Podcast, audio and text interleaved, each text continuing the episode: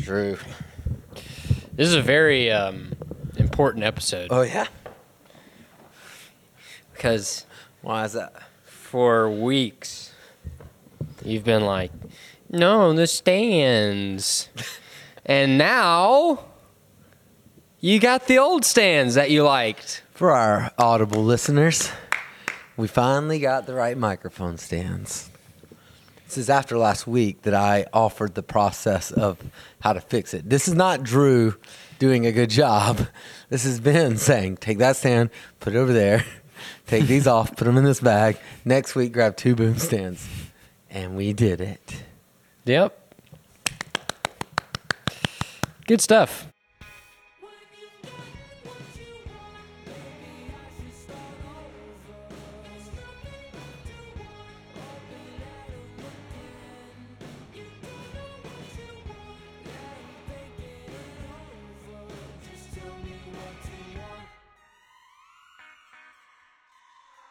So, Yeah, dude. Just living the dream. yep, we had lunch today. We had great lunch today. Uh, We had gyros. so that is Not sure if that's where you wanted to go today. You Yeah, can do no, whatever no, you want. I- No, uh, that, I was thinking the same way. Okay. I think a good poll. You know, I um, I have the blessed opportunity to do a lot of work in Eastern Europe, and uh, there is a place nearby us in um, in Clear in the United States, uh, in a small little town called Columbiana, has amazing euros, and um, Nobody in there is European. no, either. not at all, not at all. Um, but you know, euros or gyros. most country way to say it, gyros. Uh, they're spelled G Y R O, and um, yeah, and to, to buy them in Columbiana, you know, you know that most people that walk in there say euro Yeah, with a g with a with a hard G on it. Yeah. Um, and so when you go to order at the counter, you know, like, do I give them the real name or do I go by what they hear often? You know, Mm. Yeah, you don't know Didn't- because they're not from. no, they're not. Bulgaria. They're not. They're not European or Eastern European. I don't even know if they're peeing. You know what I mean? Like, Drew saw somebody peeing today. We did see someone peeing today. That we maybe shouldn't talk about that. I guess. but the dude was openly urinating on the side of the road. yeah, good for him. Yep. Yep. And honestly, I I just thought it was funny because like, I I just I saw want him. timeout. I just love that we were talking about Europeans and we transitioned to the childish joke of European. European, yeah. And we're actually talking about someone we saw peeing today. That's fun. We need to cut all this. I love it. We're already in hot water. We need to. We're not in hot water, Drew. Drew's trying to boil the water. Drew. Anyways, so I saw someone peeing today, Yep. and I saw him from across the way. And I said- yeah, you weren't up close. No, no. I said, "Is that guy peeing?" And then we got up there. Sure enough. We were, we were in the car around in the enough. corner, and we were like, I said it as a joke. Like it was like from this far away, it looks like he might be peeing. Right, his back- But there's no way he's actually peeing. Right, because he was with other people. Yeah. And then we got we rounded the corner. We're like, oh, that dude is actually peeing right yeah. now. And and then I said, yeah, that's you can't do that. And Drew said, yeah, that's against the law, right? That's public, Public urination. urination. public urination is not a law, Drew. And he was, And I quickly corrected. yes, he quickly said, no, oh, it's public indecency. And I said, yes, you're allowed to publicly urinate all you want, as long as you keep your pants up.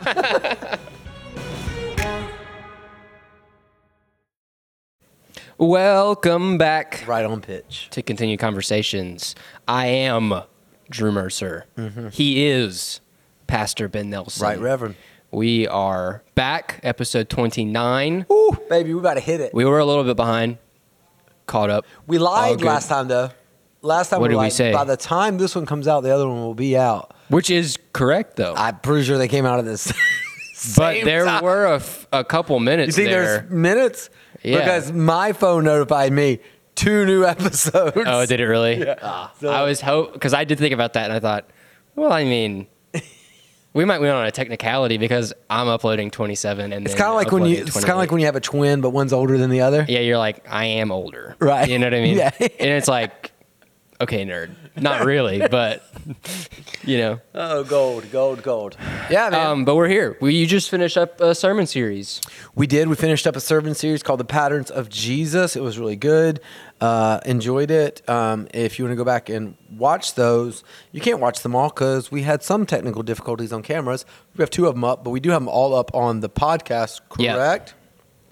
Other podcast called "Continued." Nope. It's called Sunday called Service. Sunday services from Collectivist Church. Um, great, great series. I enjoyed it, talking about different patterns of Jesus, and we did this last one, which was the prayer, uh, the um, pattern of prayer and fasting, and it was in perfect timing as we come into um, Lent, into Yeah. Ash Wednesday, and into a time of fasting. And so we talked about um, the root of fasting um, and praying. The desire is to determine and assess what rules your life and how to shape that rule by submitting areas of your life to God and removing the rule of your flesh in this world. Um, and I thought it was a great day. Yeah. Um, so it was good. It was a great day. And we normally have four questions. Oh, no. Today, we have three. So good news for all you college students that are having to do reports on our uh, theological podcast. You only got three questions this week. Do you think that's happening? What? You don't think that there's colleges that are assigning our podcast for theological study? No shot. No No, chance. No I don't chance? think we'll ever hit that lane. Oh, bro. I think we miss it with some of these intros. I think they're like, "Ah, maybe this isn't.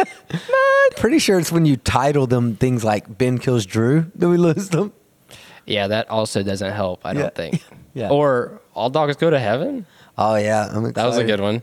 Anyways, That was last week. so we have three questions. So, as always, our content is dependent on you.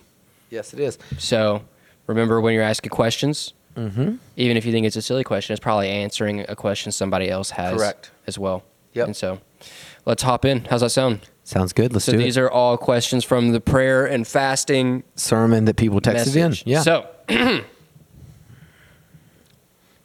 to open us up, let's do it. you mentioned that quote, "What has your heart will rule your life." Right. How can we assess what's in our hearts and then realign our heart's affections toward God? It's a great question. And on this Valentine's Day, Oh, it is Valentine's Day. Yeah.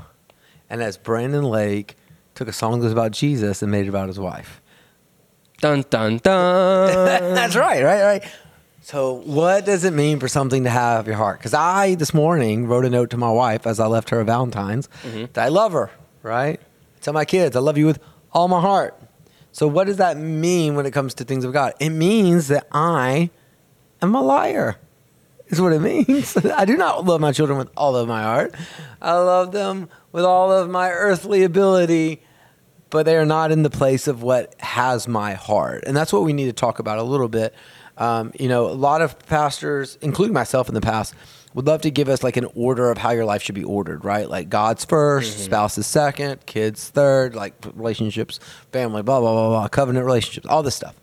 And I really came to the realization, I mean, within the last few years and taught it this week that we could give that order, but the truth is, if we can get it right at the top, then the rest will fall into order, right? Because if everything else is out, uh, if the top's in order, then everything below it can't be out of order because God's a God of order. And so we want God to have our heart. And what we mean with that is that God is what guides, leads, corrects, and is um, and is the authoritative figure over your life.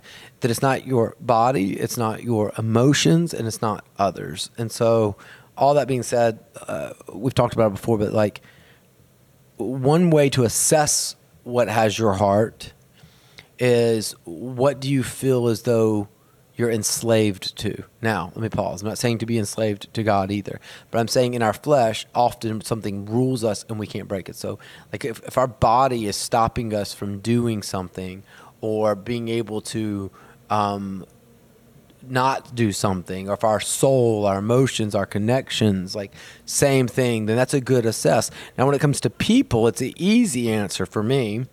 It's often what do people often fail you? And if so, they're probably put in the wrong place. Mm. It's, I'm doubtful that you've surrounded yourself with a bunch of people who are bad people. You might have. But if your spouse continually fails you, there probably needs to be some conversations, probably some healthy relationships. There's probably some growing on both sides. But there's also a good chance you've put them in a place where they can't fulfill because your spouse can be a good spouse and a bad God. Mm, Does that make sense? Yeah. Same with kids, right? Like I love my kids with all my heart, somewhat. And they can be great kids and be a bad God, right? And so when we look at relationships and they are just repeatedly failing our expectations of them, it either comes down to some unexpressed expectations, and that's just a healthy relationship thing you need to work on. But often it'll come that you've put them in a place that is not their role. And God is the only one who can fill that role of king, Lord, ruler of all. And that's what fasting and praying is about all about. Fasting is about withdrawing from the things that are currently leading your life, and prayer is about connecting to God and the rule of Him over your life. So, how do we assess those things? Again, by what is what is your life being ruled by? I said enslaved to. That might have been a bad phrasing earlier. But what is it being ruled by? What's guiding it? Is your emotions guiding your life? Right? Is your body guiding your life, or others guiding your life? And so, just evaluating that, and then how do we recalibrate it? I think prayer, prayer and fasting is a great answer, right? Like to fast the things that are currently ruling your life, put them in their proper place, and to connect to God through prayer and through submission. Yeah. Uh, you hinted at it a little bit. I'm going to piggyback if that's okay. Yeah, that's great. Um, Construction noise in the background. there's Just- construction noise in the back. forgive I it. think it'll be okay. I think it'll be fine. Um, you hinted at a little bit talking about emotions. You have a phrase that you've said a couple Yeah. times, which I am a big fan of. Yeah. That emotions are an okay gauge and a horrible guide. Correct. Would you say that sort of finding out the things that rule your heart is a using that gauge is A an hundred okay way to percent. say Yeah, is so this have you- control over my yeah, heart? You are a so- Mm-hmm. triune being, so you are body, soul, and spirit. When we say body, we mean your physical body, your soul meaning things like your emotions, and it's what connects us with others. Your body connects you to you. Your body's a good thing. Your your body tells you, "Oh, I have pain." Your body, Mm-hmm. like, it's tactile. It is. Your body connects you to you. Your soul connects you to others. Your spirit connects you to God. And all three of those things try to rule your life at times. And there's only one order, and that's for your spirit to rule your life. When your soul rules your life, you're exactly right. Your emotions become your guide, and your emotions are God-given thing. They're a great thing. Um, they're and they're an okay gauge. Um, but they're a horrible guide. They should not guide your life. Your body, again, not a bad thing. Your body's not a bad thing, but when it rules your life, when it is your guide, then then it is a horrible thing. But your spirit's place is to be your guide. That's why we have the spirit. That's why he is the helper. That's why he is our guide. Right? Our connection to God should be our guide. It's, it's almost when we go back. We went. We said something a while back about that we need to quit viewing things, you know, stop having just a worldview, but instead we view the world through Jesus. And we hmm. talked about that a little bit. Like, how do we change how we see things? And that happens by positioning yourself eh, in the place of like the kingdom of God and not the world in our flesh. And kind of those two worlds that we choose from your body and your soul and people in general or God. So, yeah, Yeah. I agree. Yeah. Good stuff. Let's move on, shall we? Shall we? Let's shall. Question two. You're gonna have to do some. You have to do some backtracking on this. one. So I'm just gonna read it, and then you can kind of take it. Sounds Sound good? good. As per usual. Per usual. The gym analogy was so good. Mm-hmm. That's J Y M, not J E M. That's not, ooh, uh, yeah, that G is spelled, with, yeah, with a J. Oh no, That's a- G Y M. Sorry, Yeah, not you said J. You did. But the G, Okay. the, the G is a soft G. It's a J. It's not a hard G. It's okay. Um, kind of like gyre. Right, right, right. yeah, Right. kind of like gyro. Yeah. right.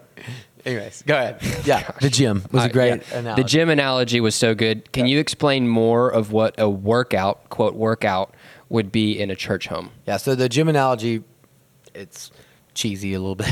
I mean, you've heard it before, the idea, but somebody goes to the gym, new gym, new year, they got the gym closed, they go there, they know all the trainers, and they go to a friend and they say, hey, I'm, I think I'm going to change gyms. It's just not really changing out, you know, me. Um, I, I still look the same, I still weigh the same, I still feel the same. And instead of leaving the gym, the friend says, well, tell me wh- what's your routine look like? I was like, well, I wear the right clothes, I show up on time, I know everybody there, I've got the personal trainer's number, um, I, I see everybody working so hard. and then they ask the question, well, but did you work out? And I'm like, well, no. I mean, I showed up on time. I know people. I wore the outfit, but I never got changed by watching other people work out.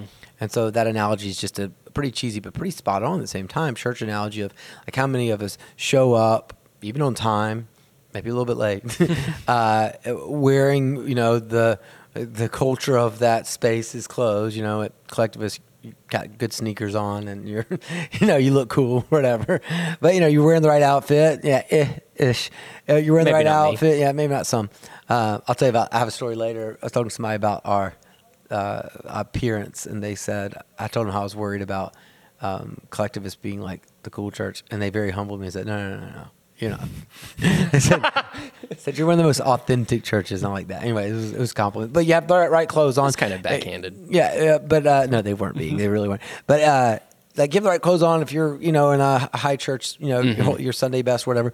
And then you watch other people work. That's what most of us do on Sundays. Most of us mm. come to church and watch other people do ministry. Mm. We watch someone else preach. We watch someone else sing. We watch someone else teach our kids. We watch someone else make us coffee. We watch someone else, and I love the idea of serving people. But there, it you can't be frustrated if you come long enough and go. I think I'm gonna change churches. I'm just not being. I'm just not growing here. Well, of course you're not. You're not doing the routine, and so they're asking the question of like, well, what is that routine? Um, I, I think the first one, if you're a consumer that comes in and hears the word, that's okay. Faith comes by hearing. You can hear the word. First, let's start by applying what we hear. Like before you even jump on a team, like before before you do any of the things I'm going to talk about, like instead of saying that was a good message because it was presented well or it opened my eyes to some things, like apply it. Mm. And that's what we say. Like at Collectivist, our messages are pretty simple, but they're not easy. And you wouldn't know if they were the difference in simple and easy until you try to apply it. Hmm. Like try to do it. Like when people tell me at the end of a sermon, "Oh man, that was such a great sermon," I often will say, I, "You don't know yet. like come back next week after you've done what we've talked about and tell me if it was right." Tell me if it changed things. Tell me if it reshaped that area of your life or your faith or your relationships or your whatever. And so I would say the first way routine that we need to be reestablishing that maybe we're missing is just simply applying what you hear. Um, the second would be to serve through the local community, and we do that in three ways: time, talents, and treasure So, like, get plugged in, be committed, make Sunday not an afterthought but a priority. Make missional communities a priority. Make all uh, serving your community a priority. Make missions a priority. Like, give your time, give your talents. I think you should be on a team. I think you should be um, growing uh, uh, in your faith and helping lead others through the local church. I believe in that with all my heart. And then your talents, I mean your uh, treasure, your financial, like give, like like see what happens when you entrust God with your finances as well. So a collectivist, it would be apply the words you're hearing. Embody the culture of who collectivist is. Give of your time, talents, and treasures, which we call a partnership, which some churches would call a membership. And I think you will watch your life be radically changed. I think if you give a season to a gym and do their routine fully, you'll see your life change. And I think if you would give a church, if you go to collectivist, collectivist, like a full season in your life, say, hey, I'm going to give you a year and I'm going to do everything you say. And you come back at the end of that year and you don't see any mm. changes, I'll help you find a better church. 100%. I'll help you find one. Yeah, that's good. All right, last one. Let's do it. Here we go. Thank you. Oh, You're welcome. no problem. All right. Have a good day. That's the episode. No, okay. Thank you for the reminder of why things tend to get tough when we are walking on God's path. Do you have any advice for how to stay on the path when facing adversity? Yeah, so we gave our results. So we asked four questions always. What's God want me to know? Why does He want me to know it? What's He want me to do? And what will be the results? And this week's results started with basically that you will feel the pressure of a defeated enemy. That you will, though Satan is a defeated enemy, that we know that God holds the victory. He still seems to press into our life when we are pursuing God. And so our two results was that God draws near to us, like we have a faithful God, but we do have a defeated enemy that will put pressure on our lives. And so um, the the thank you was that we acknowledge that that when you take steps in your faith, I can't tell you, man, how many people we've baptized at Collectivist that then disappear for like months afterwards, like every time.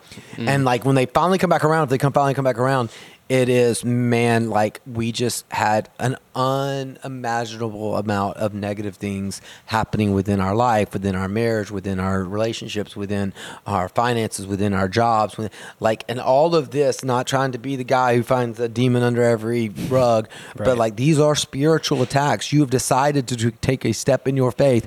And if I'm a defeated enemy, I am, and I can't win the war, I'm going to fight the battles, right? And so, um, acknowledging that man i told i said i wear i wear it like a badge of honor whenever i feel as though the enemy is pressing in because that means that i am drawing near to god. Now what that doesn't mean is when everything goes bad in your life or you make poor choices and have consequences that we blame it on satan and say it's because god you know we're drawing close to god. That's not what this means. But if you see yourself taking strategic steps in your faith and feel adversity coming towards you then you can wear that like a badge of honor. And then the answer of how do we handle this in our faith? I talk about adversity a lot. Drew will tell you. I believe that you handle it correctly and head on, especially when it comes to conflict, especially when it comes to people, because I believe that adversity handled correctly can be a springboard to opportunity. Mm-hmm. I think about people like David, and every time David handled adversity, God continually was faithful in his end. Like you wouldn't know the name David if he didn't fight somebody named Goliath, mm. right? He would still be a shepherd, right? But he didn't run away from adversity. He handled it. And that's all Satan's tactic is when he puts adversity our way is it's a means of fear to paralyze you in your faith. And so what you need to do is keep pressing forward, keep your eyes on Jesus, the author and perfecter of our faith, run the race with endurance, know that he is faithful and your circumstances aren't what define you. Like your faithful God and who he calls you is what defines you. And listen, you're going to come out on the other side. Um, we're going to talk about that a little bit in this upcoming series called Into the Wilderness about how there is an end to the season you're in um, as well. Yeah, good stuff. That has been the patterns of Jesus. The Patterns of Jesus. was a it's a great wrap. series. It was a great series. and now we're pressing forward into the Lenten series that you just sneak peeked. Yep, into the wilderness. Starting Sunday, we'll look at Jesus's 40 days in the wilderness. We'll take um, one verse pretty much at a time, a couple verses at a time, and then go to a larger passage that demonstrates that thing. So, like this week, um, you know, is that he was led by the Spirit into the mm-hmm. wilderness. And so, we're going to look at what it means to be led by the Spirit and how that doesn't mean it won't be into the wilderness. Mm. And right, but where, but wherever the Spirit goes, that's where we want to go because wherever the Spirit leads you, He'll also sustain you. He'll mm. also deliver you. It's gonna be a good day. Yeah. I'm excited. Yeah, exciting We're gonna stuff. look at Moses a little bit this week. It's gonna be good. Ooh, that'll be fun. Yeah. We will see you there on Sunday. Sunday, Sunday. Bye.